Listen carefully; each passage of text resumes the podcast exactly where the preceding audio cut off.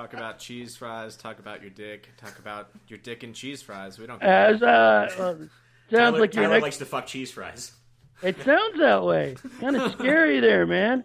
Got an unwholesome attraction to spuds, man.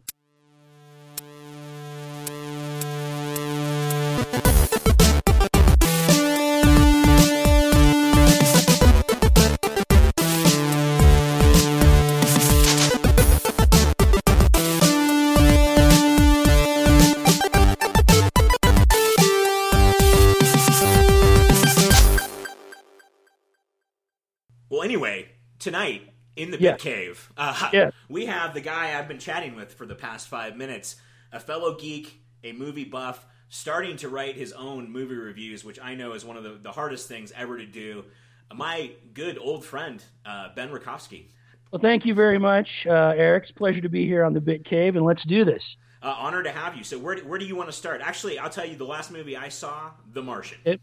Okay, I haven't had a chance to see that yet, so unfortunately we're going to have to skip that. I do apologize. Maybe no, next time we can skip The Martian. The last movie I saw was The Walk. I don't know if you've seen that yet. And then the one I saw before, and the one I saw after that was Scarico, and then I've also seen Black Mass. Okay, I haven't seen any of those three. However, I have seen the documentary that The Walk is not based on, or the story in the documentary is what The Walk is based on. And The Walk is Zemeckis, right? That is correct. Ouch. We're going to have to go see that then. You should. I mean, tell me a little bit about it. Did you see the doc? I have seen the doc. I'm going to probably be like hearsay over here. I like the movie better than I like the doc. They're both excellent. I'm a huge Zemeckis fan. I don't think he gets the pub that he deserves. You know, here... Well, to be fair, what's the last thing he directed before this? Flight. With Denzel. Oh, Flight. Okay. Yeah. Well, I didn't know that was him. Yeah. See, everybody thinks that Zemeckis is like the ultimate technical director, that all he does is like special effects. But I ask you, any guy that can pull off Back to the Future, the Back to the Future trilogy, who can pull off Roger Rabbit... And I know Forrest Gump gets its bumps, deservedly not, depending on where you fall on the coolness scale. But any guy that can pull that off clearly is more than a technical director. Clearly, he has skill with actors. I completely agree. And Forrest Gump gets bashed on by me because it did not deserve Best Picture over Pulp Fiction. Well, but that's the only reason I hate on it. Okay, but here's the thing, and I'm glad you brought that up. And everybody gets upset with the Academy. Oh, what isn't the Academy? The Academy wasn't set up to give it to the most populous film, okay? The Academy was set up to recognize excellence, not necessarily on a technical level, but on an artistic level. See, what they originally did and what they should have stuck with was when they did the very first Academy Awards in 1927, which took a grand total of like 5 minutes, they had two separate categories. They had Best Picture, and that went to the most populous picture, and that was a film called Wings. And it was considered like it was considered like Top Gun back then, and it was this war film and took place during World War I. And then they had another film, I forget what the official title of it was, and it also won what was considered Best Picture, and it was called Sunrise. And it was more of what we consider an Academy film. It had all this pub and it had all this technical stuff, and it didn't make any money, but because it brought an artistic stature to the studio it was at, it won. For whatever reason, they got away from that and they went to the system they had now, which in my opinion was a big mistake. Okay, so do you think that do you like the old school 6 Best Picture noms, or do you like now that like 40 pictures get nominated? Well, here's the irony. It used to be that way back in the day. What they used to do was they'd say to a studio, okay, because there was like 5 or 6 studios back then, okay, you each get a nomination. So if you look back like in the 40s, like 10 films would get nominated. And they really, really tried to give every studio something to win. And then obviously they realized how expensive that was, how unwieldy that was.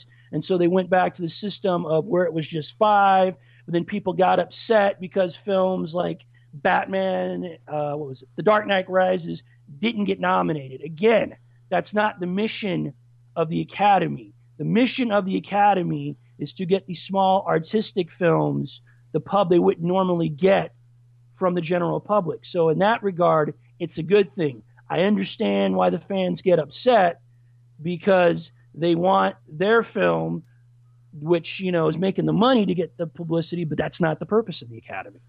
But to be fair, back to, I guess, where this started, do you think Forrest Gump or Pulp Fiction is a better movie? Because for me, Pulp Fiction wasn't about popularity. It was about, that's the best movie I saw that year.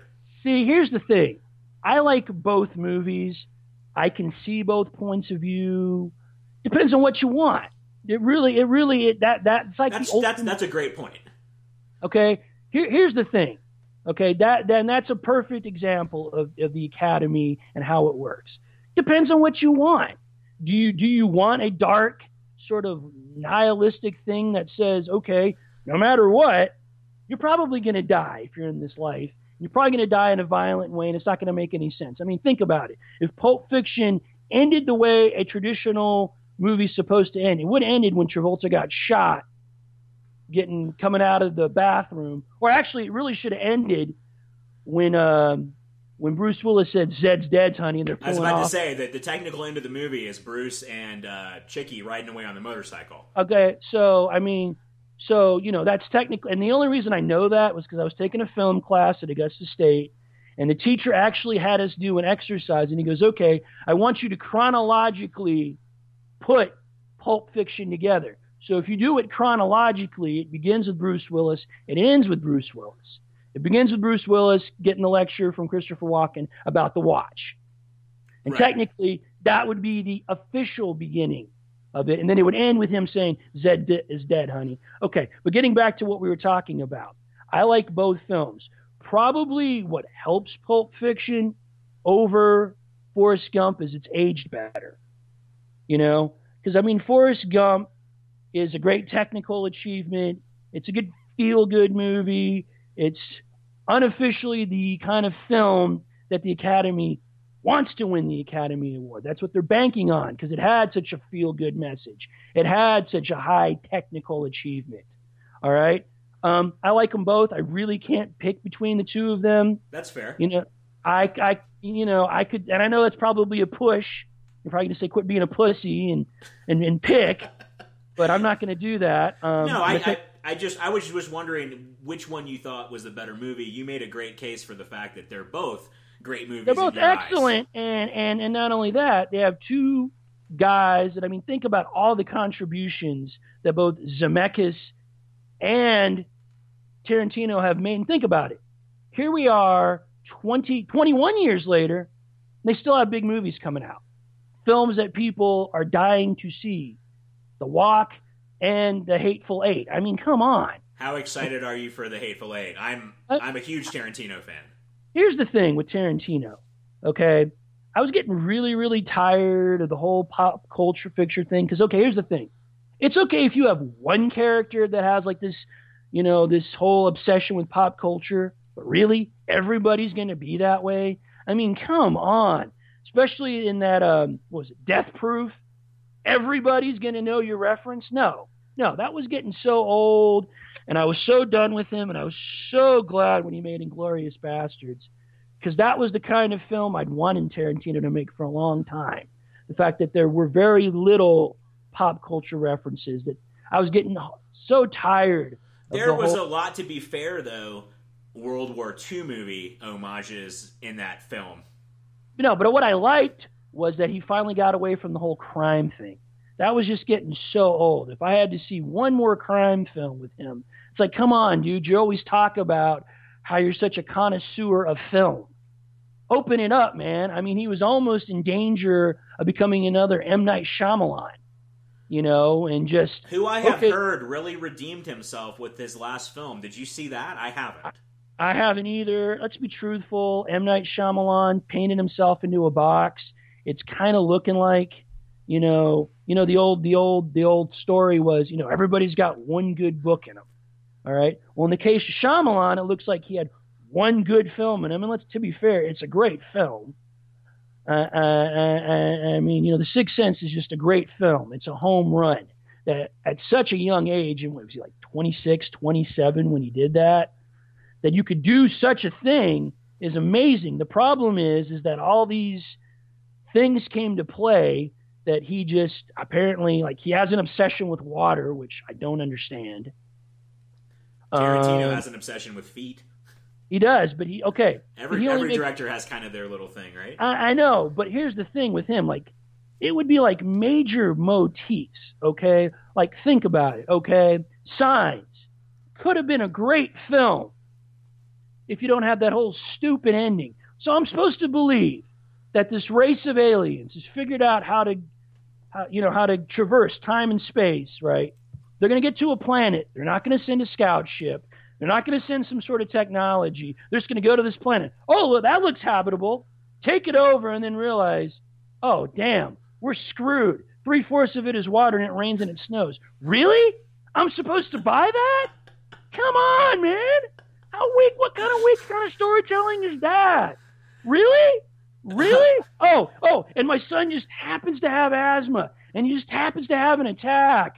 So the whole alien mist thing is not going to work. I mean, it just, And the sad thing was that would have been a great film. The sad thing was that's his third movie, and there's four more shitty ones after. Oh, that. I know, and it all kind of comes to a head. Because I liked Unbreakable. I'm not going to lie to you guys. I liked Unbreakable. Okay, I liked Unbreakable a lot, actually. Okay, here's the thing with Unbreakable. So he's kind of screwed himself. Oh, I got a twist, and you're like, okay, so if you're like me, I kind of pride myself on when I go into a film and a director, a producer, a writer, or a studio, or a critic's like, okay, it's got a twist. See if you can figure it out. So I kind of like to pride myself, and I'm the one that's going to figure it out. And typically I do. What a weak twist. Oh, I was the bad guy all along. Okay, so they've already established that Bruce Willis has extrasensory powers, that he can figure out when somebody's like a menace. Why the hell did it take him to 5 minutes before the movie to realize, oh, damn, this guy's a menace? Damn, I shouldn't be helping him. Really? Really? Come on, man. I mean, just very disappointing. Just very, very, very disappointing with Shyamalan. And it's just, I don't know. I still like Unbreakable. I don't know. I like the way he did it. But I will completely agree with you. He had two decent movies. Sixth Sense, I'd say decent, right? I mean, it was good. See, I'll give you guys my opinion. Go ahead. Sixth Sense, to me, I saw that coming. Okay. No one started interacting with Bruce Willis but the kid past, like, the first 5 minutes of the movie. I didn't see it. I got it, but you got to think. He was like a great magician. The whole thing is the sleight of hand, the art of, misillusion and misdirection. And he did a great job with the misdirection in that film. So that's why that film works, okay? And if he doesn't do the whole bit with the whole water thing with the aliens and Signs, that's a great film. I agree with you there, too. I think the majority of Signs is pretty solid. Well, here's the thing with Shyamalan. He got a huge, big ego, and the whole thing kind of came to a head when he was doing that Woman in the Water. There's a really excellent... That's the last Shyamalan movie I watched, and I watched it in the theater, and someone convinced me to see that over Clerks 2, and I will never forgive them.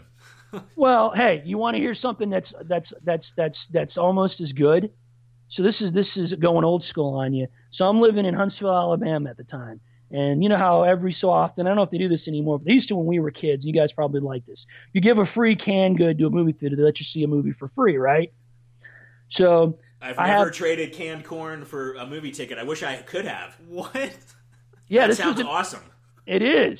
So I'm living in Huntsville, Alabama, and you could do it there. I can't remember if you could do it in Augusta, but I remember you could do it a few times in Huntsville, Alabama. So this is 1986, 1987. So it's me and my brother and my dad. We each get a canned good. We go to the movie theater.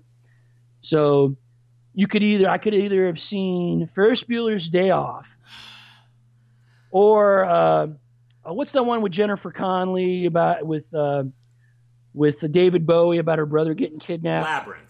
Labyrinth. I wisely picked Ferris Bueller's Day Off. My dad picked Labyrinth. Yeah, he still regrets that to this day. And, to be fair, I still haven't seen Labyrinth. Labyrinth isn't horrible, but Ferris Bueller's Day Off might be in my top 5 movies of all time. Now, there's a guy. What the hell happened to John Hughes? He died, dude. I know, but I'm saying before that. Oh, okay. I was about to say, John Hughes is dead. But what was his last big film? Home Alone?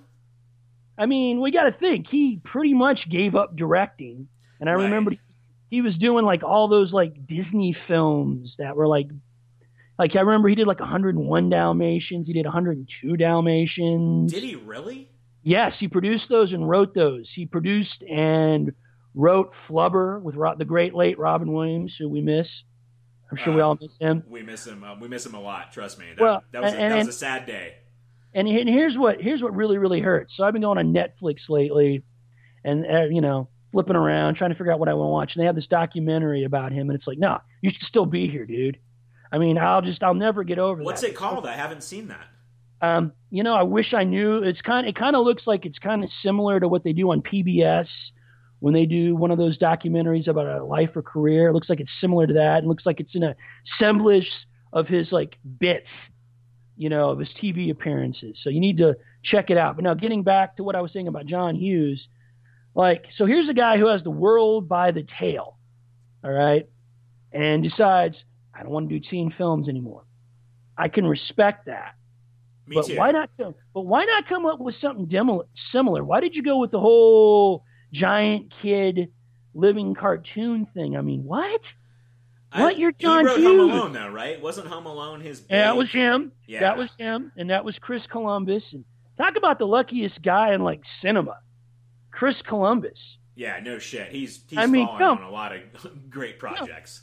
Come on. And I'm going to go against the grain here. I saw Pixels. I liked Pixels. But to be fair... You don't play video games. I know, that's the irony. But here's the irony also. I get why the critics didn't like it. And so here's a couple of tweaks you could have made to fix it. So the biggest tweak of all is Kevin James is the president. I'll grant you that.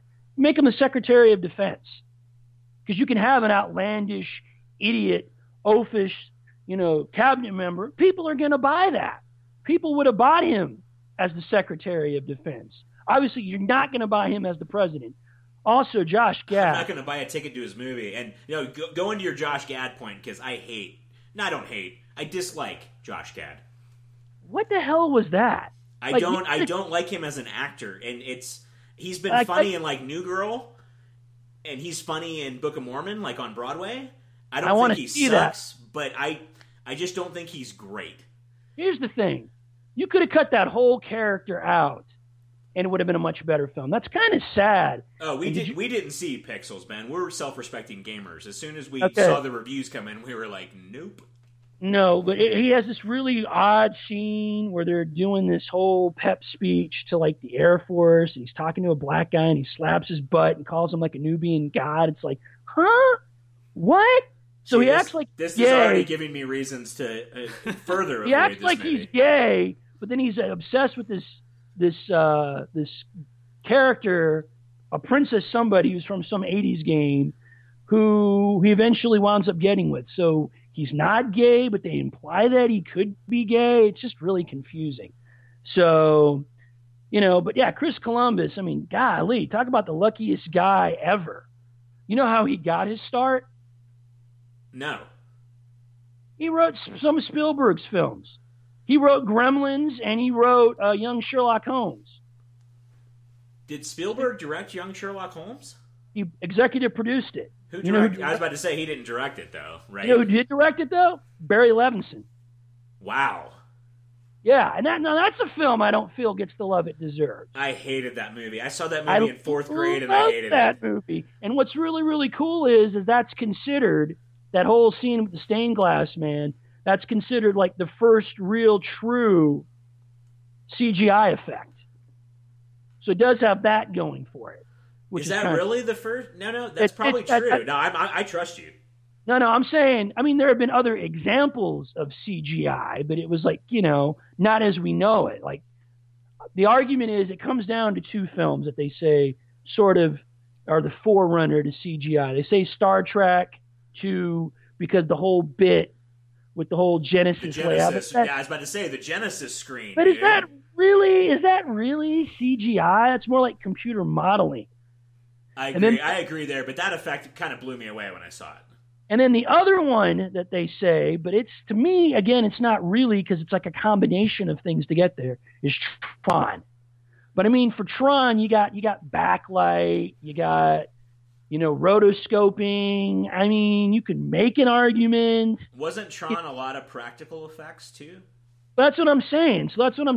So I mean, there are elements of CGI in it, but if you think about it, as a pure practical, okay, this can only be achieved with CGI. You got to say that Stained Glass Man and Young Sherlock Holmes probably really is the first true CGI effect, as you and I and everybody who appreciates CGI would know it. So it's got that going for it. And then the cool thing was, did you see that Mr. Holmes with Sir Ian McKellar? No, I didn't. I've seen the BBC series, but I missed Mr. Holmes when it was in the theaters. So the cool thing is, the guy that played young Sherlock Holmes, as an homage to him, what's really, really cool is Sherlock Holmes goes to a movie, and it's about him, and they have the guy that played him in the young Sherlock Holmes playing Sherlock Holmes in the movie. So that was awesome. And his name is Nicholas Rowe is his name. So there you go. There's a and Mr. Holmes. It's not bad. It's really should have been a BBC movie, but that's okay. But speaking of the ones with Benedict Cumberbatch, who I'm a huge fan of. I'm assuming you are. A fan of the actor or a fan of that Sherlock? Both. I love that Sherlock. But you don't like Benedict Cumberbatch? No. I like him as anybody except Khan. Thank you. See, I was just going to ask you that. Okay, perfect. Okay. So that might be my least favorite movie of the past decade. Really? I was disappointed with it, but here's the thing, all right? So I knew the second they rebooted it, Khan's coming in. We all knew this. You knew it was coming. It only made sense. So I've given this careful thought and consideration. You know who should have been Khan, and he would have killed it, and I don't know why they didn't get him? Jeffrey Dean Morgan. Okay. And the reason I say Jeffrey Dean Morgan, you seem kind of a taken back, so I'll explain my reason. I'm just trying to picture him in my head. I know exactly who you're talking about, but I'm trying to picture him as Khan. Well, you think about it. Khan's this big, burly guy. What is Jeffrey Dean Morgan? He's a big, burly guy. Okay. What's one of the things that everybody remembers about Khan? That great voice of his that could be menacing, that could be teasing, that could be pleasing. What does Jeffrey Dean Morgan do with that awesome voice of his? He's all those things. Plus, one of the important things about Khan that totally got glossed over was he's a minority. Yes. Okay? And the thing was, if anybody who's familiar or unfamiliar with the backstory of Khan, we're not going to get into it. We're not going to go that science fiction geeky on you folks. Sorry, maybe that's another story for another time. But the backstory was he was in the Asian world of the world. He was in the Middle East and all that thing. So it made sense that a minority actor such as a Ricardo Montalban would play him. Jeffrey Dean Morgan, does he not look kind of like a minority? Doesn't he kind of look? Because Khan's Indian, right? He's from like the Middle East, basically. Khan Noonien Singh. Khan Noonien Singh, exactly. He's Indian. He's Asian. Well, I mean, look at Jeffrey Dean Morgan. He looks like he could be that way. So that was an important part of the character they glossed over. And let's be truthful. Benedict Cumberbatch, an amazing actor, totally talented. Loved him in that movie about the Enigma. What was that called? Source Code? Not Source Code.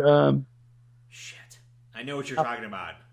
I just saw it and it was amazing. And hold on a second, I'm gonna go Imitation Game. There you go. Thank you. Imitation Game. All right. So he was amazing in Imitation Game. But here's the thing with Khan. Okay, Khan's supposed to be, pardon the language, a badass. I love Benedict Cumberbatch. Badass. You dropped like 100 F-bombs. Did I really? No. I'm just saying.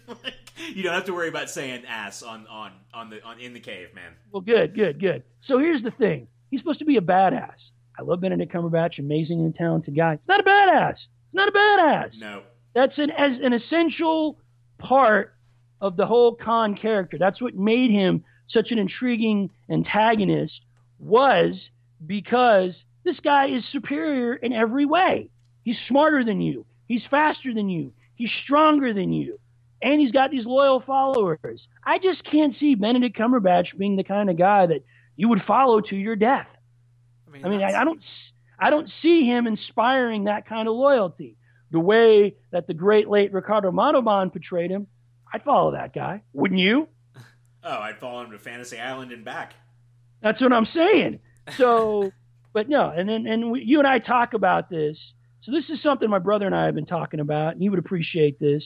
How come Nicholas Meyer doesn't get the love that he should get? He never does. He brought together Sherlock and Star Trek. He wrote a Sherlock book and directed arguably the three. Yeah, I own it. Oh, you did a great 10% solution, right? 7.5%. 7.5% solution. Yeah. No, yeah, he wrote two. He wrote two other Sherlock Holmes books. They're not. I've only read one of them, from what I understand, the third one. But there's a guy that doesn't get any love. I mean, if you think about it, he's kind of the godfather of pop culture. Like, me and my brother were talking about this not too long ago. I mean, he kind of was like the 70s answer to Josh Whedon. He turned Star Trek into less of a space adventure on the ship and more of like not a space adventure. He turned it from the Army into the Navy. And well, and now here's the irony. That was the intent all along. Like, if you go back and read, and I'm not a huge Trekker. I only keep up with the original. You say Trekker, you obviously are a little bit of a fan. Well, I know I'm supposed to say Trekkie. I got a good friend of mine who is a diehard Trekkie, who, you guys would appreciate this, for his junior and senior yearbook pictures, wore the outfit from the Star Trek movies with Kirk in both his junior and senior yearbook pictures. The yellow shirt or the no, maroon, he wore the red with the white turtleneck. Oh yeah, the maroon with the flap that had spots of blood on it. Or exactly. Yeah, you got to appreciate that guy. But now, getting back to what we were talking about with Meyer. So here's a guy who, like we've both said, resurrected Sherlock Holmes, because Holmes is pretty much dead in the 70s. Agreed. Comes with the brilliant idea of teaming him up with Sigmund Freud. And I know I'm going to sound like the typical person here. Yeah, the book's much better than the movie. But if you haven't seen the movie, folks, do yourself a favor. See it, if for no other reason. You get to see Robert Duvall as Dr. Watson. And that alone, I haven't seen that. Dude, thanks for coming on the cast only to tell me about this flick, because I will definitely watch this. You've never seen it? No, I have not. Oh, it's excellent. Yeah, it's got Nicole Williamson, who was this big British actor. They all thought he was going to follow in the footsteps of Gielgud and Burton, because he was a big to-do on Broadway. He played Hamlet. And so you've read the book. You mind if I go spoiler on you? Is that going to ruin anything if I go spoiler on you with the movie? No, not at all. Tell me. Okay. So in the book, for those who haven't read it, for those who don't know what we're talking about, 7.5% Solution is this wonderful book by the very talented Nicholas Meyer, who should get way more love, as my cohort was agreeing with me, in which, as anybody who knows Sherlock Holmes, he would do cocaine when he wasn't having a case to fight off boredom. How that helps you fight off boredom, I don't know. But in his case, apparently it did. So Dr. Watson has left him at this time. Dr. Watson is married. Dr. Watson is worried about how are we going to get Holmes out of this, when he comes across an article from Sigmund Freud saying, I can cure you of cocaine. So they go to Vienna. So in the book, they have to stop World War I from happening. In the movie, basically what it is it's that there's this woman who is also a cocaine addict, played by Vanessa Redgrave. I don't know if you know who that is. Yummy. This is like the year before she won the Academy Award for Julia. She plays this opera singer named Develine, who Sigmund Freud cured of cocaine addiction. This guy who's a baron, gets into gambling debts, and he uses her as her marker. Why you'd use another woman as a marker, I don't know, but he does. That's the difference between the movie. But it's really, really cool because you'll appreciate this. There is a sword duel on top of a moving train. And who doesn't love a sword duel on top of a moving train? Well, I'm just saying, who doesn't love a good sword duel? But I'm just saying. But yeah, that's a movie you should definitely check out. That's what got Nicholas Meyer into feature films. Was he sold the rights to that on, but only on the basis that he get to write the screenplay. The screenplay got nominated for best screenplay. He didn't win, and then he did Time After Time. Have you ever seen Time After Time? No, the only Nicholas Meyer movies I know are Trek 2, Trek 4, and Trek 6. Now he didn't direct Trek 4. You do know that, right? Leonard Nimoy directed Trek. Come on, son.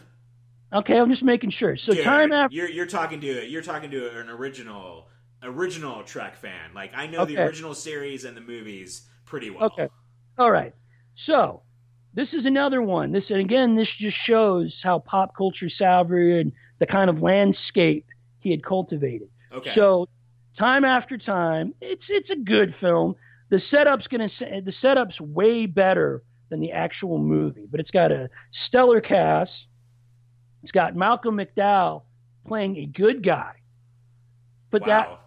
Run that through your memory banks there. It's got David Warner. Who doesn't love David Warner? Playing a bad guy. And poor guy. Like, he always plays a bad guy. And then it's got Mary Steenburgen in it. I love me some Mary Steenburgen. And this was the year before she won the Academy. Did you know she's an Academy Award winner? For what movie? Harold and Melvin, which is about this guy named Marvin Udell who claimed that Howard Hughes left him in his estate. And it was later proven that it wasn't true. Jonathan Demme film. You might want to check it out. I have a feeling you probably like Jonathan Demme. I'm marginal fan, yes. Okay, so getting back to Time After Time. It's Time After Time, here's how Time After Time came about. This friend of Nicholas Meyer was inspired by the 7.5% Solution. So he wrote a treatment for a novel, which Meyer, once the film was made, Meyer helped him flesh it out and turn it into a novel. So the idea, the story behind Time After Time is H.G. Wells actually builds the time machine. And it's similar to the time machine in the same movie, The Time Machine, which George Pal did in the 60s. So unbeknownst to him, he's friends with Jack the Ripper. And in this particular version, Jack the Ripper, because everybody talks about, Jack the Ripper must have had medical skills because his cuts were so precise. So in this version, Jack the Ripper is a surgeon, played by David Warner. So Scotland Yard is closing in. David Warner uses the time machine, and he winds up in 1970s San Francisco because that's when the film was shot. The film came out in 79. So you're like, well, if they're in jolly old England, how do they get to San Francisco? And this is, again, where Meyer was ahead of his time. The time machine was in a traveling exhibit in San Francisco. So that's how... That's awesome. That's how H.G. Wells and Jack the Ripper wind up in San Francisco in the 1970s. So Jack the Ripper takes him no time to adapt. He's got the modern clothes of the 70s. He's picking up women. He's killing them. H.G. Wells is stuck in his 19th century way of thinking. And Mary Steenburgen is this woman who works at the Bank of England, who Jack the Ripper goes to exchange his British pounds for American currency. And it kind of goes from there. So it's worth checking out. That's the film that allowed Nicholas Meyer to direct Star Trek 2. And arguably Star Trek 2, one of my also top 20 films of all time. I love that movie. How can you not love Star Trek 2? Okay, I'm just going to go on you kids. Star Trek 2, hands down, is the greatest Star Trek movie ever made. No disagreement here. Okay, I'm safe in saying it's probably going to stay that way, and here's why. And here's what I don't get about it. I'm stoked about Peg writing 3, or the new 3.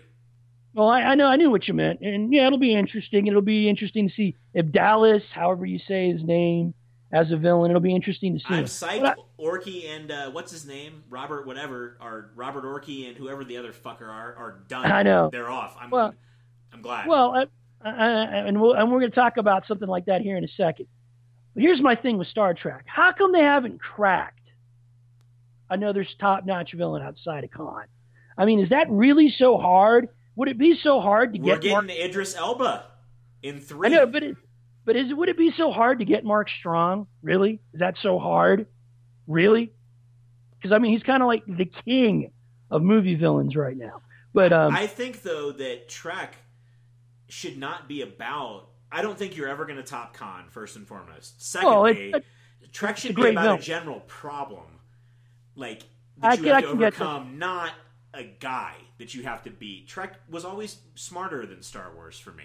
Well, that's because it's more philosophical than Star Wars. Oh, and exactly. And that's why I think, like, at the end of the day, we'll see how this next movie goes for Star Wars. But right now, if you ask me to pick, the prequels and Into Darkness kind of weigh each other out. I'm kind of more of a Trekker than I am a Star Wars fan, to be honest with you. Now, here's the thing. I like both. I don't really fall in either camp, but I was more heavily a Star Wars fan. God, what a clusterfuck that was with George Lucas. What the hell, man? Bring in somebody, dude. Seriously. What was that? Do you really need the money that badly that you got to screw up our childhood first with the prequels and then with Indiana Jones 4? Really, George? Are you really that hard up? Tyler's younger than us, Ben, by about 10, 12, 15, 17 years or whatever. He has never seen Crystal Skull, and I am making sure that he never does. Well, here's the sad thing. So my dad and I were on our way to go see it, and my brother, Lucas, the one you know, he had seen it the night before. He's like, you guys need to skip it. Die was cast, man. We were already on the way out of the theater. He warned us. He goes, you're going to hate this. It's boring. It's terrible. And he was right, obviously. In fact, it was so bad, I blocked out parts of it in my memory. I forgot that in the opening sequence when he's in that warehouse that the Ark of the Covenant comes out. I'd forgotten that because I'd so blanked it out of my memory space. But talking about guys... You should have just seen the look on Tyler's face because he was like, they fucking really? They did that? Oh, they did that. They went there. It's terrible. I know that's not a good joke for a podcast, but the look on Tyler's face was priceless, Ben, so good job. All right. So now, we're talking about people that are in over their heads. What the hell is the deal with Zack Snyder? Does he have something on Warner Brothers? What does he got? So I take it you're not a... Let me start with this. Yes. In general, comic book fan, or are you just a comic book movie fan, or do you hate all of it? Both. Okay. You love books. Or Marvel or DC? Marvel. Come on, dude. Don't come with me with this DC stuff. DC's the MGM Technicolor musicals of comic books. Oh, it's so great being a superhero. Golly gosh darn geez. I love being a superhero. No one would love being a superhero. That's what makes Marvel so superior. Marvel gets it. Marvel's like, yeah, it would suck being a superhero, but you got to do it. So that's where my take on this. Zack Snyder. That's almost exactly opposite of how I see comic books. To me, DC has been horribly darker. It's been just... Since when? Since always. When? Okay. Look at it. Outside of Batman, everybody got their superheroes and powers in a really cool, interesting way, okay? Or their skills. I mean, think about it. Spider-Man got bitten by a radioactive spider. Daredevil had nuclear waste fall on his eyes. The Fantastic Four were bombarded with cosmic rays. No, we'll talk about that crappy movie here in a minute. Relax. I just saw it, so we're going to talk about it. Okay? I haven't seen it, actually. Mm-hmm. Have either of you guys seen the crappy movie? Yeah, Eric has seen the crappy Fantastic Four. We'll talk about that here in a second, Eric, okay? So where was I? The Fantastic Four get bombarded with cosmic rays. I mean, these guys did not choose to be superheroes, all right? It wasn't like I'm an alien from another world and I'm going to drink in the Earth's sun and I'm going to become a god. It's not, the ring chose you, so now you're going to have these great adventures. It wasn't, you know what? I'm a bored playboy, and I'm a skilled archer, so I'm going to use that. I mean, really, the only person that you could maybe say maybe didn't have a say in the matter would be poor Barry Allen. You know, I was going to mention because you're bashing DC, but you're a big Flash fan, I know. I don't hate DC. Okay, I don't either. I like both companies. But I prefer Marvel. Yeah, I prefer Marvel. I mean, we're also talking about people like maybe not necessarily a superhero, more of an anti-hero, but like Red Hood. He was Robin, and then he got. I know. He got killed. So that is Jason Todd. Yes, Jason Todd. Who and you know the reason they killed Jason Todd? Did you ever hear that story? Why? It was the fan vote. It was a fan vote. That was one of the first examples of interactive. What was that like? 93, 94, Eric, or sometime in that era. Oh no, Jason Todd dying was 80s. Okay, it was 80s. Okay. No. Sorry, you're right. No. I think I am right. I think it's like 88. Okay, so Danny O'Neill, who's this famous editor, writer in the mainly DC universe, he just said, you know what, I'm going to leave something up to the fans. So what was it? I think it was a 1-800 number, 1-900 number, and like overwhelmingly, the fans voted to kill this guy. I think it was 70-30. Like it wasn't even close. All right, but I mean, it's not that I dislike DC. It's just that this is what I find intriguing. So they're talking about the way that DC is going to differentiate itself from Marvel is we're darker, but that's not DC. DC's never been darker. Marvel's always been the dark one. Marvel's always been the angst one. I'll disagree with that though, because like Marvel didn't have a book like The Dark Knight Returns, right? Okay. Again, it always comes down to angst to Batman. Outside of Batman, in the DC universe, naming a person or character on the superhero side, not the villain side, who's angst-ridden. You can't do it. Almost everybody in the Marvel universe that we know has some sort of angst, some sort of neuroses, doesn't really want to be a superhero, but has accepted it. You know, I mean, think about that great line in The Avengers when Tony says to Bruce, "It's a terrible privilege." And that kind of sums up the philosophy of Marvel being a superhero. It's a terrible privilege. So that's now that I'm thinking about it, man, this is making a lot of sense to me. But I think there's more angsty characters in DC. I just don't think I know enough DC. I can see that, but getting back to my original point, what do you think of Zack Snyder? I thought Watchmen was amazing. I loved 300. Okay. I thought Sucker Punch was a giant pile of shit. Man, I like Sucker Punch a lot. And I did not like Superman. I did not like Man of Steel. Well, I didn't dislike it, though. I just didn't love it. I didn't love it like I liked Days of Future Past. I think if you took the part where he killed Zod out. But that's the whole driving point. That's the whole point. He does. I know, but other than that, I love the movie. Superman has killed in the comics. No, I know. That's what I've heard. Now, here's my take, okay? And I'm going to go a little different here. I didn't like 300. Thought it was visually intriguing. I get why it has such a fan base. I never saw... I'm a big Frank Miller fan. That would make sense. Okay, I never saw Sucker Punch. I was warned by everybody to avoid it because it doesn't make a lick of sense narratively. My personal favorite film of his, and this is probably going to cause some controversy, is Dawn of the Dead.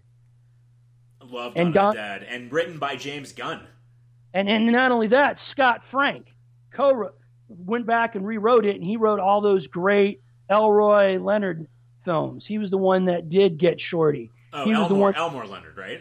Elmore Leonard, thank you. Thank you for the correction. He's the one who wrote great Get Shorty, which is a wonderful film. What's that one with Jennifer Lopez and Clooney that everybody thought was going to do something, and it didn't? Oh, my God. Out of Sight? Thank you. He did Out of Sight. So that's the best, like, and there's another writer in there that's well-known, but James Gunn, my God, what a great... You know what one of James Gunn's first movies is? I know he co-wrote the Scooby-Doo movies, and he gets a lot of crap for that. No, Tromeo and Juliet. Okay, so he was part of the whole Tromeo universe. That's Toxic Avenger, correct? Exactly, and Lloyd Kaufman actually has a cameo in Guardians of the Galaxy. Okay. He's one of the guys in the prison, but yeah, Gunn started as a trauma dude. And now he's directing one of the biggest movie of last summer, right? One of them. And you know who he used to be married to? No. The girl, Pam, off The Office. That's his ex-wife. Oh, really? Jenna Fisher?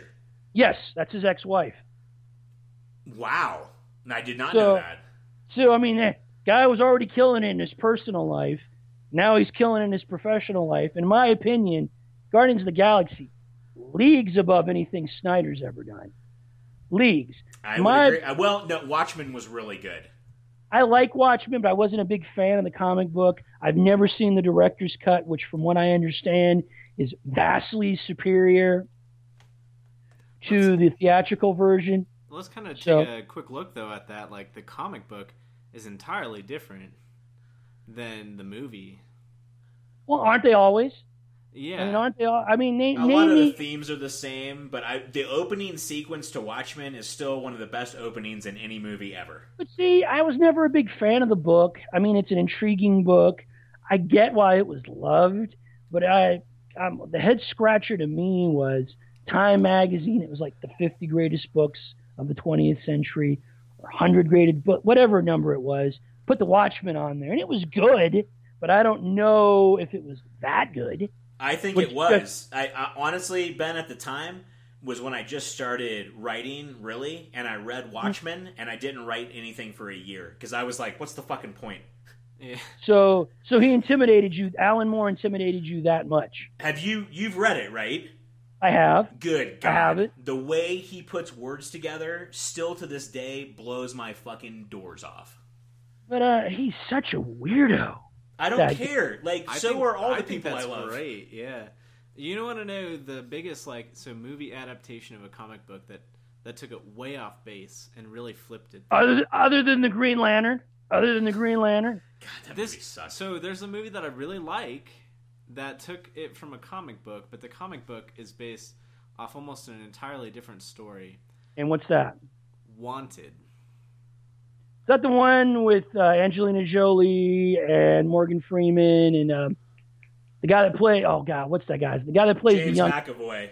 Thank you. Yes. Never seen it. I want to. I know they've been talking. You need to see it. It's good. Jesus, it's a good movie. So, no. But we were talking about bad comic book adaptations. What the hell was the Green Lantern?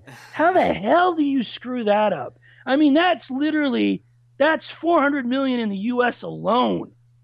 Like, and what kills me is, you know who did that? Greg Bertolani. Does that name sound familiar to you guys? Directed or produced, written? He co-wrote it and produced it. You know who that is? No. That's the guy that does Arrow, Flash, and the upcoming Supergirl. So how do you kill it in the medium of television and get killed in film? Like, how do you screw that up? Like, it's coming, though, that these 17 superhero movies a year, they're going to start sucking. Yeah. Oh, I know. But here's the thing, and I'm glad you brought that up. I don't buy Spielberg's argument that it's going to be like the Western. Okay? The Western died for a couple of reasons. One, my God, like you couldn't go anywhere, especially on 60s television, without being a Western. Has there ever been a genre that was overproduced more than the Western? I love Westerns. But not old Westerns. But then if we're going to talk about Westerns, and I think on some level, what effect did Heaven's Gate have on killing the Western? I'm sure that had some sort of effect on it. What do you guys think? I've never seen Heaven's Gate. I heard it was shit show. But okay. What effect did Tombstone have in reviving the Western? Should have been more. Now there's a great question. How the heck did freaking Val Kilmer not win the Oscar? That is the greatest performance I have ever seen in a movie. Ever. I've got two guns, one for each of you. I fucking love that movie, dude. No, you're doing it wrong. He goes, it's an Nocturne. You know, Frederick fucking Chopin. Say win, Johnny. Say win. You're not a daisy. You're not a daisy at all, Johnny. I mean, how did he not? He didn't even get nominated. No, I know. What kind of travesty is that? Val Kilmer should have won Best Actor for Top Secret, and I will go to my grave saying that. See, I like Top Secret. I like him in Top Secret. I don't like the movie per se. Oh, are you fucking kidding me? And I know you like when I put that clip on my Facebook thing. Here's the thing. If they had stuck to the whole Val Kilmer thing, like maybe being like a 60s rock star, and maybe he'd done kind of a parody of the Elvis films, I think it would have killed.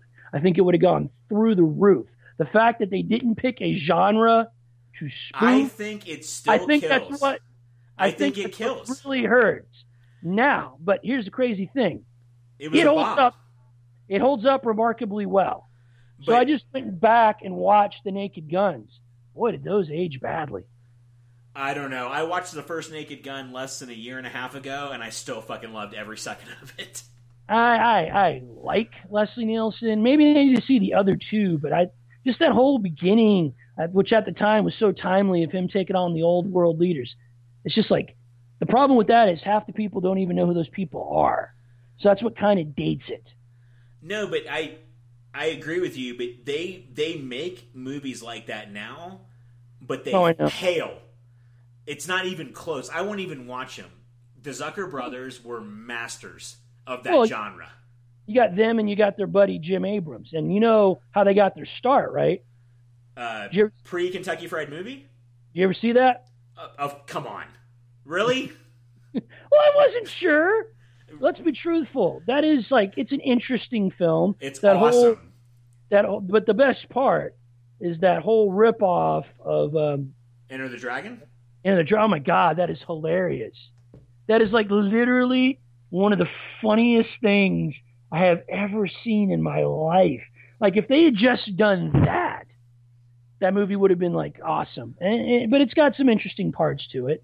But oh my God, that hands down is one of the funniest things I've ever seen in my life. Kentucky Fried Movie is phenomenal. I love the first Naked Gun. Top Secret though, honestly, Top Secret and Airplane are my two favorites. By no, Airplane. Oh my God. Man. Do you know, here's a trivia question for you, Movie Master. Do you know what the original title of Airplane was? No, but do you know what film it was based on? Airport 77. Okay. Well, it was based on a film called Zero Dark Hours, I think, and it was a disaster film from the 50s. Okay, no, I know what you're talking about. Yeah, that's where they got the idea from. But I know about the title, though, and the theater owners voted this out. The original title of Airplane was Free Popcorn. That would have been awesome. But you can see why it wasn't allowed to happen, because back on the old school marquees, you can't just post Free Popcorn. People would come in there and want free popcorn. Exactly. That's why Zucker, Abrams, Zucker are fucking geniuses. Oh, that movie alone. Oh, totally. Totally. That's one for the vaults, dude. That's one that you're like, damn, how did you pull that off? Because, I mean, you got all these people who weren't comedians being comedic. And from what my brother was telling me, the Bridges brothers loved the fact that their dad was in that, and that he was sniffing glue, that he was a pillhead, that he was an alcoholic, because they said he was the most straight-laced guy you'd ever meet. That Lloyd Bridges was just a straight arrow, and that they loved the fact that their dad played this guy that just did everything under the sun. I love that movie. In fact, I might... It's horror movie month, so I probably have to watch some horror movies tonight. Actually, I know I do, but I really want to throw Airplane on right now. Have you seen it, Tyler? I've seen it, but it's been quite a while. So. It's a classic. It is. But speaking of horror movies, I'm not a big fan, and I'm going to tell you why. And this is horror movies? I'm not, and I'll tell you why. Please. Okay? Because here's the inherent problem with all of them. So you get this entity, be it supernatural, be it human, being a combination of the two, and they're just like this perfect killing machine. They're just wiping everything out, right? You get to the protagonist, and all of a sudden they go stupid. And all of a sudden they get addle-brained, and then they get killed, which is the only reason I like the Halloween movies, is because Michael doesn't go stupid when he takes on Laurie. He goes toe-to-toe with her, and she totally earns the win, because she goes toe-to-toe with him, and she beats him at his own game. And that's why I love the Halloween movies, at least the first two, so much, because he didn't go stupid, and he should have pulled it off, and he damn near did. And I was kind of surprised you hadn't either seen Halloween 2 or were familiar with it. Wow, calling me out. We're talking about being researched. No, I'm familiar with it. I'm a Jason guy, and I'm going to watch Halloween 2 tonight. Actually, that might open Horror Night tonight, but... I'm a Jason guy, and the fact you that you think about the dumbness of the characters, oh my God, I love how stupid those fuckers are. But it just gets so old. I mean, that's what makes the people in Halloween so great, because they're not stupid. They're just typical teenagers. Hey, Tyler, have you ever seen Halloween 2? I have not. Hey, man. Tyler, have you ever seen Halloween? I have. Okay. Now, here's the beauty of Halloween 2, and this is the single biggest reason I can recommend it, is so everybody who's seen Halloween knows Loomis shoots. I heard there's a flaw in that movie, which is he shoots him 6 times, but you hear 7 clicks. I don't know if that's true or not. That's what I heard. So, you know, they cut to the scene and he's falling off the balcony. So where 2 opens up, which is brilliant, which is the masterstroke, which makes it one of my favorite movies, even though it's not as good as the original, was then we cut to the lawn and he's gone. And it picks up exactly where Halloween left off. Okay. And follows it to a totally logical conclusion. And to be honest with you, really should have ended it after 2. After you see 2, it's like, man, how the heck did they make the other Halloween films featuring Michael Myers? Since you haven't seen it, I don't want to ruin it for you. See it, tell me about it, and if you like, bring me back on and we can talk about it. Oh, I can tell you, Ben, after this episode, we are definitely having you back on. I mean, we say that to every guest, but we've meant that to every guest. Absolutely. My dad was on, Ben. Did you listen to that episode? No, I should probably. Tell your dad I said hi. I will. Next time I talk to him, actually, I'll text him in a couple minutes. I talked to him earlier today. But, no, we'd love to have you back on to talk movies. Anyway, we're probably close to wrap, Tyler, but yeah. we always throw in some other stuff, so... Go ahead. Ben, you've named like 5 or 6 things that I definitely need to see. 20 things Tyler needs to see. Okay. What else? What, like, if you could name for me right now, I don't want you to go top 5 movies of all time. I don't want you to go top 5 gotcha. 70s. Just 5 things you want me to watch. That's what I want to hear. Okay. Do you like John Cusack? Yes. Have you seen The Sure Thing? I know the title, but no, I don't think I have. Man, nobody has seen The Sure Thing. Is it 80s? Like, yes. Okay, I figured it was. It is my mission in life to get people to like that movie. It's got this really 80s, classic 80s setup in which it is, and here's the cool thing. It's got a really good cast. It's got him. It's got Anthony Edwards when he still had hair. So that tells you how long ago it was. Pre Revenge of the Nerds or post? Post. Okay. Or roughly the same time period. It's like 85. Revenge of the Nerds is what, 84, I think? Yeah. So, yeah, it's post Revenge of the Nerds. Nerds might be 83. It's got him. It's got Daphne Zuniga in it. Ugh. Princess Vespa. Like her? Yes. So the setup is him and Anthony Edwards are best friends. They're going off to college. He's going to an Ivy League school. They don't really say what Ivy League school it is. You could maybe say Harvard. Princeton. They don't really. Could be Princeton. It's probably. I'm thinking it's one of the New England schools, to be honest with you. But they don't really say. And then they sort of hint that Anthony Edwards' character is going to UCLA, but they don't flat out say it. So what happens is he's in a slump. He can't score. He goes to this Ivy League school, and he's just having the worst luck. John Cusack's character is. So the premise of the movie, and how 80s is this, is Anthony Edwards says, if you come to California, I'll get you a sure thing. No questions asked, no strings attached. She'll sleep with you. And guess who the sure thing is? Nicolette Sheridan. Ouch. Nicolette Sheridan, an 18-year-old Nicolette Sheridan. So how double ouch is that? Is that pre, what show was Nicolette? Charles and Charles? No. It might be around that same time, but it was not... No, I'm thinking of Nicole Eggert. I'm sorry. Yeah. Nicolette Sheridan. Okay, no, that's pre-Knots Landing. Okay, yeah. Healthy. Okay, and so basically it's about him trying to get to California to score with her. And that's all I'm going to tell you. See it. And since we like John Cusack, am I safe in assuming... Oh, God. What's that movie that everybody has seen of his with the paper boy? And give me my $2. Really? You can't think of it? Because I know it as... Better Off Dead. Yes. Better Off Dead. Eli's favorite movie. Our Who's friend Eli? It's a good friend of mine, Eli. It's his favorite movie of all time. Better I love that. Dead. Have you ever seen that, Tyler? No, I've never seen Better Off Dead. I watched the show Better Off Ted, which I assume is kind of a play on that. Tyler also watched a porno, Better Off Head. Well... Well, or was he in better? Was he in Better Off Head? We don't know. Oh no, I know. I don't think that's him. Okay, so you've seen that. Okay, that's John Two Sacks. There you go, or Two Tush. We could go there too. Have you ever seen Gregory's Girl? Jesus, no. Dude, this is why I asked you this question, dude. I don't ever want a top 10 from you. This is what I want. Tell me about Gregory's Girl. So Gregory's Girl is this Scottish film. It's done by a Scottish filmmaker by the name of Bill Forsyth. Did you ever see, what was that other movie that he did in the 80s? He did a couple of movies I'll have to drop on you that you might have to see. So Gregory's Girl is this really amazing Scottish film. It's about this guy. He's on the soccer team, and he's had a growth spurt, and so he's no longer effective as the team's goal scorer. And he gets his very first crush on the girl who takes his place on the soccer team.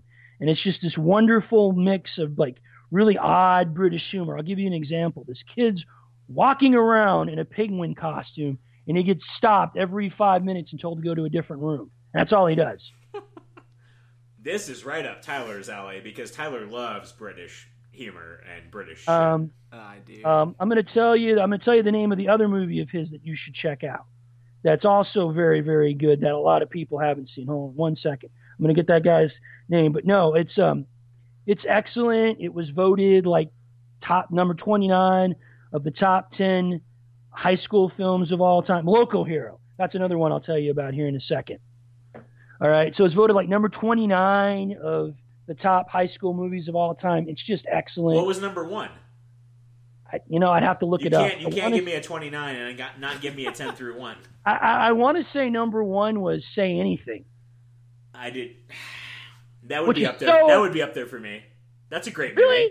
It's so overrated. The best high school movie all time is still to this day is either The Breakfast Club or Ferris Bueller's Day Off. Agreed. Both written and directed by the same guy. Oh God, what a shame that was. He gave up writing and directing. John Hughes, God, I miss him. And I might have to go Breakfast Club as more realistic high school and Ferris Bueller as the high school I wish I lived. Well, who didn't want to be Ferris Bueller? Everyone wanted to be Ferris Bueller. But you know what? You got to like 16 Candles. You can't love 16 Candles. I love 16 Candles. I like Pretty in Pink. Ugh. Can't do it. But no, I was getting back to Say Anything. My problem with Say Anything is Ione Skye. God, she was awful. Just awful. She wasn't great. Okay, and she throws off the whole movie. Like, I don't buy her as a brain. And the scene that I use, because I've written an essay about this, hopefully I can get it. My whole thing with her is, so there's that great scene where she's in the IRS office talking to Philip Baker Hall. Now, there's a great actor. Talking about, well, I thought if I wore grown-up clothes, you would take me seriously. She's wearing a white button-up shirt with a white collar, a pink mini skirt, and Keds. Really? Those are your idea of grown-up clothes? Couldn't you have worn your graduation dress? Everyone loved Keds in the 80s, dude. No, but I'm saying you're going to the IRS. You're wearing a pink miniskirt, a white button-up shirt, and Keds, and you consider those grown-up clothes, and you've gotten a scholarship to Oxford. Really? Really? That's the high school valedictorian. Maybe I'm missing something here. I don't know, but I just have always thought that movie was overrated. So you're judging her brains based on her outward appearance? Come on, Ben. We don't not do that only in 2015. I do that in 2015 because I'm not politically correct. Oh, and it's not about being political. Never mind. No, go to your next movie. That was awesome. Sorry. Well, it is. I'm sorry. I mean, I'm not going to go on a whole spiel about political correctness. I'm not saying that she's not smart. I'm saying it's somebody who's the valedictorian, who has been trained how to be socially aware, someone who had the wherewithal to become all this, would know that you dress like a professional. You don't go there in high school clothes.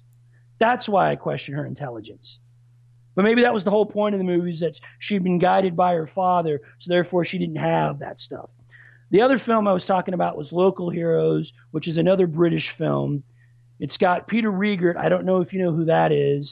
He was, I believe, Boone in Animal House. Okay, I definitely know who Boone in Animal House is. He's the one that was going out with Karen Allen's character, correct? Yes.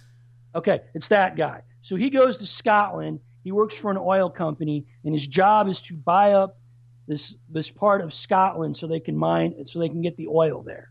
It's got him. It's got Burt Lancaster in it. It's wonderful. It's not quite as good as Gregory's Girl, but it's still pretty likable. That came out in 1983. Dude, you were just like mining the. This is great. Okay, before we wrap, give us one more movie that everyone listening to Bitface should watch. Like, think about your general audience, Ben. Think about what we all would like. Give us one, just pick out of the apple tree, if you will. Jeez. Oh wow! Well, I already gave you a couple. You gave us tons tonight. You gave us a lot. I'm asking you for one more. Of course you are. Golly, see now you're putting me on. Well, hey, it's not one that everybody should see, but it's one that I enjoy. Die Hard. That's honestly, as soon as my sister will let my 11-year-old nephew watch that, and I think it's going to be this Christmas, we are going to watch that together because that's one of my favorite movies of all time. And the only reason is think of how that is like the quintessential act. I mean, they're still trying to remake that movie. I mean, the influences of that movie is just they've remade amazing. It like 35 times. Under Siege was good. That's another good one. But and that's Die Hard. And another one that you can't go wrong with, and even though I'm not a fan of his, The Rock, because that's the last time you get to see Sean Connery sort of James Bond-esque. Yeah, because shit kind of fell apart for the old Connery man after that. It wasn't his last movie, The League of Extraordinary Gentlemen. It was, and yeah. the only reason he did League of Extraordinary Gentlemen, and this is something to ponder, guys. Think about this: how this would have impacted movie history. He was offered both The Matrix and Lord of the Rings, and he turned them both down. Was he gonna Scottish Gandalf? No, thank you. They made a good decision there. No, they didn't have a choice. He turned it down. Why would they want? Oh my God! Marquee value. Fuck that! They got Ian McKellen. I know, but he didn't have any marquee value at the time. Now he's Magneto and Gandalf. Exactly. And I got an interesting story about him I'll tell you here in a second. Now, but can you picture this? He would have had the what's his face? He would have had the lead role, the black actor, what is his name? Who was the guy in The Matrix? Lawrence Fishburne. Thank you. He would have had the Lawrence Fishburne role. He would have been good at that. Think about that. Can't you picture him saying those lines? Morpheus? Yes. He would be, I think, looking at it like totally from an outside perspective, he would have been good. I think he would have been really good. He would have been an awesome Morpheus. But can you picture Sean Connery as Cowboy Curtis? That is my real question. Well, that's true. Can you picture him as Mr. Clean in Apocalypse Now? Ooh. See, did you know that? Fishburne's in Apocalypse Now, so is Harrison Ford. Yeah. I know, but did you that young black guy? Oh, I know. Come on, dude. I took film classes too. But so that was then. You know how old Fishburne was when he made that movie? 19, 15 or 16. Okay, yeah, I knew he was young as shit. But yeah. So there you go. All right, well, we're gonna wrap here in the Big Cave. Ben, you have to come back to talk to us. Tyler hasn't said a word tonight. I can tell by the look on his face how much he has enjoyed this episode, and I have thoroughly enjoyed it. No, look. Well, anytime you guys want me back, I'm a willing conspirator, as they say. So I may not have said a lot. I've enjoyed listening a whole ton. This has practically been a podcast that I'm just going to listen to, even though I've already listened to it in person.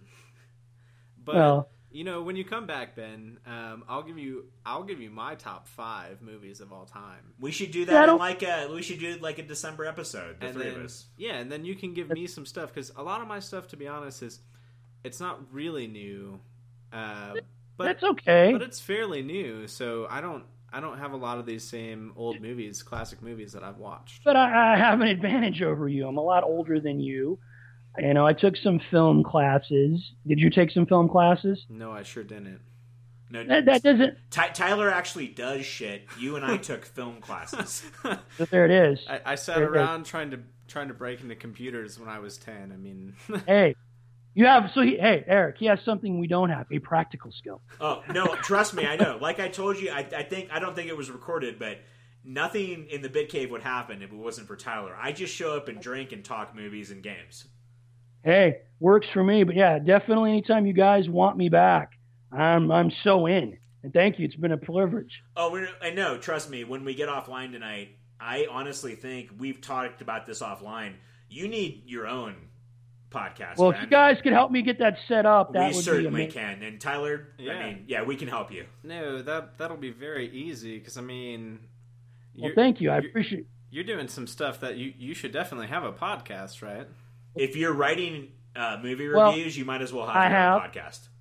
I have. I've been real lucky. I found this website called The Movie Network, which has been most gracious to allow me to get some of my stuff on there, and a couple of retrospectives and a new one. So, and I'm kind of surprised. The one that's getting the most traffic, believe it or not, is the Star Trek 3 one, which kind of surprised me. Okay, so I haven't. I saw that today. I was at work. I haven't read it yet. So that's where people can find you. Where can our listeners find you? Well, so far I've only gotten 3 reviews published on the Movie Network. It's under Ben Rakowski. Do you want me to spell that out for you, or I guess I can send it out to you? Oh, well, it'll be posted on our trust me, this will all be linked. You're good. Okay. So it's Ben, it's B-E-N, last name's Rakowski, it's R-A-K. And this is where it gets fun, folks. O as in other, F as in Frank, S-K-Y. Oh, dude, we got your back, man. Kids today don't spell, Ben. The kids today do much of anything. Don't we sound like a couple of curmudgeon-y old men right now? We're both definitely curmudgeons. Hey, my kid's gonna do plenty. So. Yeah, Tyler has a kid. So see, this kid's kicking our dicks in the dirt. Damn, what the hell's our problem? Tyler has a kid. Like Titus comes over here and plays board games with me. Like, and he's 2. Jeez, I mean, my God, man, you and I, we gotta. In the words of Stifler, man, we got to take our dicks out of the shrink wrap and start fucking using them. Damn. American Pie 1 reference. Wow, I love it. No, you have to come back and chat with us. But yeah, we are gonna wrap here though. Real Bloody Halloween episode. We also have a very surprise episode coming up that I'm not gonna talk about now, but Happy Accident is what we're gonna call the episode. So anyway, Ben Rakowski, one of the best geeks I've ever met in my life. And sorry, guys, it wasn't a gaming episode tonight, but I love talking movies, if you can't tell. I almost love my movies as much as I love my games. So anyway, across from me, actually to my left, which is now the trend. Kind of the trend now. Ron TRG, a.k.a. Tyler Glaze. I am Eric G. Hollis, and we are out.